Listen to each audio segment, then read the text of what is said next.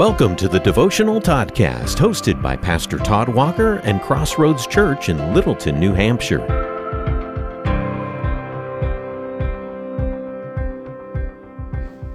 Uh, I'm going to call this Dangerous Detours tonight. Dangerous Detours, or Dangerous Mustard for Christine. Did you ever get forced to take a detour? I mean, literally on the road. Uh, I don't like detours. They scare me. I'm not good at directions. When I take a, when I have to take a detour, I get very nervous that I'm going to end up somewhere I don't want to be, like in the South. And uh, what about this? Anyone like a good shortcut? Yeah, I love shortcuts. Does anyone take shortcuts in life? Do you guys, anyone do weird things like skip to the back of the book or the movie to see the ending? Yeah, sometimes. Anybody read reviews on a product before you buy it? Um, okay. Here's a few shortcuts that I regularly take. Okay, and these are these are actual shortcuts that I take to go home from here. I take I ninety-three to go home instead of going downtown it, because it saves me like a minute, and I, I think those minutes pile up and, and make a difference in my life. At the store, I, I'm the one that uses self checkouts whenever possible. Who else? Self checkouts are the way to go. In fact, I go to Walgreens, and it annoys me, they don't have one. Um, I deposit all my checks in the bank using the app, so I don't have to go to the branch, the local branch. Um, I use a drive-through code at McDonald's, so I don't have to stop at the first window. I go right to that second window. It's brilliant. Um, I lost my hair on purpose. It was my choice, so that I don't have to style it every morning. And I had eight children, so I could always tell someone in my household to do stuff I don't want to do. Um, in fact, I enjoy taking shortcuts because they save me valuable time, and I like saving time. It makes me feel productive. And since I've had pretty good success taking shortcuts, it has me looking out for new shortcuts in life, new ways to save time. I'm either very lazy or very productive, and I'm, I'm not sure which it is. But without shortcuts, life has a way of feeling a little monotonous, doesn't it? A little long, a little irritating. Like, why go the long way if you can cut some corners and arrive at the same destination? Now, let me ask you some questions. Do you ever look at a restaurant parking lot before you go inside and see how many cars there are? Or you go inside and ask the lady how long is the wait for the table before you commit to parking and going in and waiting? Do you guys ever, when you're buying stuff online, see how, how long the, the shipping's going to take before you realize, yeah, that's I'm not going to wait a week for something. Like, that's not built into me. So you go to Walmart and get the cheap knockoff that day. Um, you ever get sick and tired of seeing a moose? Not seeing a moose? So you decorate your office with all kinds of moose paraphernalia just to make yourself feel better? Because I do. The irony, t- actually, tonight, before we close this, I, I want us, I want to warn us of taking too many shortcuts or detours in life. Excuse me. You see, there's a difference between taking detours and shortcuts in order to save time in your day and taking shortcuts to make it easier to follow Jesus. I think that's dangerous. Now, on Sunday, we used an analogy of climbing Mount Everest, a very lofty analogy and metaphor to help us grasp the concept of, of ascending to the hill of sanctification, which is full likeness to Jesus. That's a big mountain, isn't it? That's a really big mountain for you and I to become like Jesus. The climb of that mountain is steep. The mountain itself is big, but the reward of summiting that mountain and becoming like Jesus is better than the hard. It's better. It's worth it. And although I'm not qualified to speak about climbing, I can use basic logic to determine that if someone wanted to summit Mount Everest, the approach of taking shortcuts is going to be a bad strategy, right? I'm guessing people that try to climb Mount Everest are not shortcut people. I'm guessing that if you wanted to climb Mount Everest, you would need to climb it the right way, taking all the precautions necessary, getting all the advice you can, using all the necessary equipment, paying attention to all the weather reports, and making sure that every step you take on the mountain is the right step. Otherwise, you can die and not reach your goal. And the point is this, is that shortcuts are fine when the end goal is not very important. But if the end goal has eternal ramifications for our life, taking shortcuts is probably not the strategy you want to use. And our enemy, he loves to help us take shortcuts in Christianity. Loves it.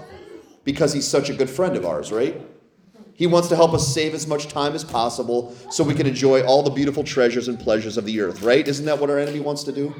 Of course not. He hates us. He wants to make sure that we take as many detours and shortcuts in Christianity because he knows they can lead us away from the eternal goal of becoming sanctified and holy like our Lord Jesus. And the enemy is willing to do anything necessary to make us waste our lives. Kind of the contrary story of Christy, how it could have gone for Christy if she listened to the enemy. But instead of dignifying our enemy tonight by speaking about him, I don't want to talk about him. I want to talk about how to understand, how to avoid his dangerous detours and stay on the steady path of following every step our Lord Jesus took. Because those are the only ones that can lead us up this mountain to where God's holiness resides. So what I want to do is I want to line up three detours given to us by the enemy, and I want to line them up next to an actual route given to us by the Lord Jesus Christ, and I want to see how they differ. All right? Here's shortcut number one. Dangerous detour number one is letting other people do the heavy lifting for us. Letting other people do all the heavy lifting for us. I mean, I get it, okay? Working smart is better than working hard, isn't it? And I would I would attest to that. I would say that's true. Why do things ourselves when we can hire people to do it for us? I mean, that's why I have a job. I'm a pastor, and the job of the pastor is to lead spiritually. And the church's job is to follow that lead. And that's true. That's that's exactly true. That's what pastors are called to do. I was hired to do some of the heavy lifting for this church. And pastors are a blessing from God because they do some of that heavy lifting. But isn't it also true that we need personal training in Christianity? Isn't it true we also need personal disciplines? Isn't it true we also need personal study of God's word? Because number one, pastors cannot adequately nourish every soul. I mean, Crossroads Church right now has one pastor and about one hundred people who come. Pastors cannot adequately nourish every soul to the same levels. Number two, pastors are fallible people. We make errors. I know that's probably disappointing to hear, but pastors are fallible people and can possibly make errors from time to time. Number three, pastors don't know everything about God in the scriptures. And I know I've let you all down because you all, until right now, you thought I was the perfect man for this job. And, and until right now, you're finding out that I'm not. And I know that's disappointing because I just let you down. But it's true. All of that is true. And that means that we have to train ourselves for godliness. Now, Paul had a protege. His name was Timothy. And in, he wrote two books to Timothy, First and Second Timothy. And he said in First Timothy chapter four to his protege Timothy, have nothing to do with irreverent silly myths. Rather, train yourself for godliness.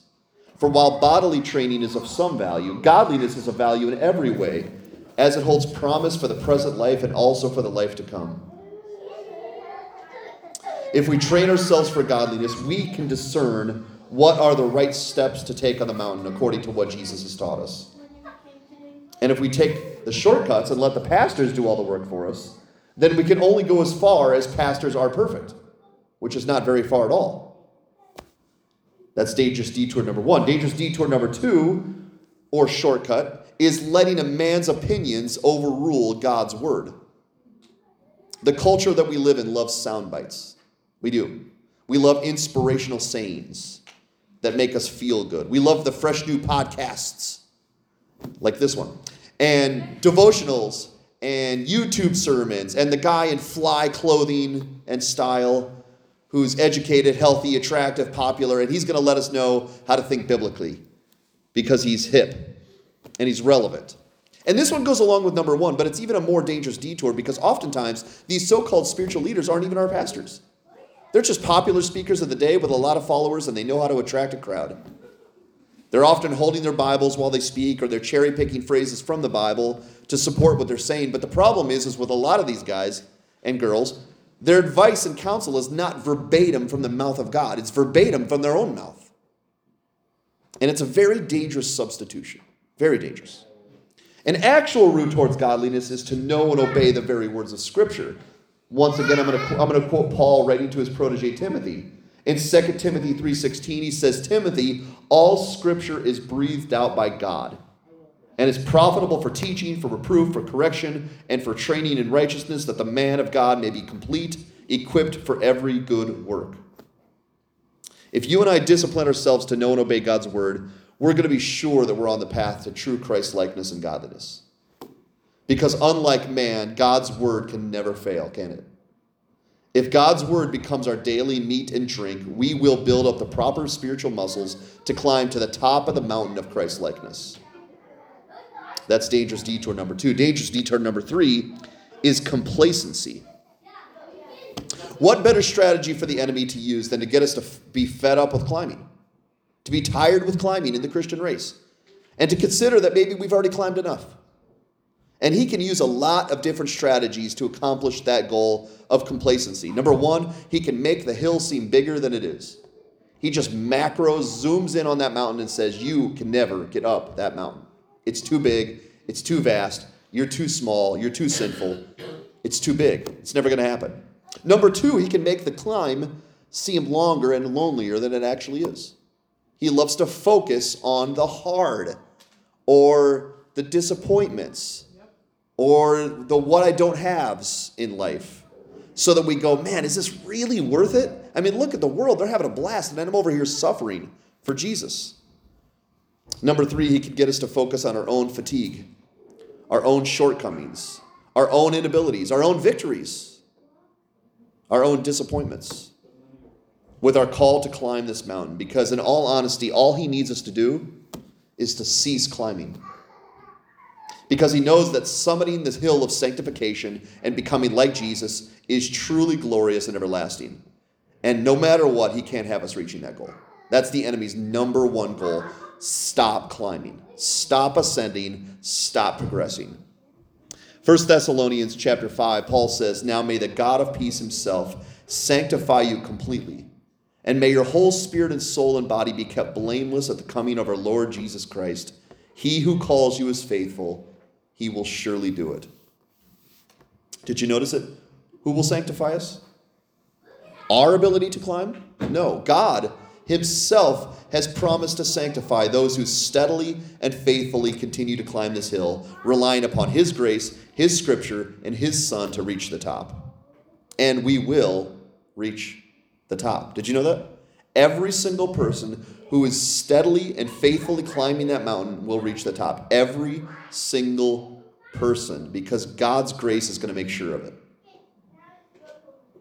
So we encourage one another to continue to go up and up together. Let's do this together. Let's keep moving and ascending and going forward together, not taking dangerous detours, not taking dangerous shortcuts.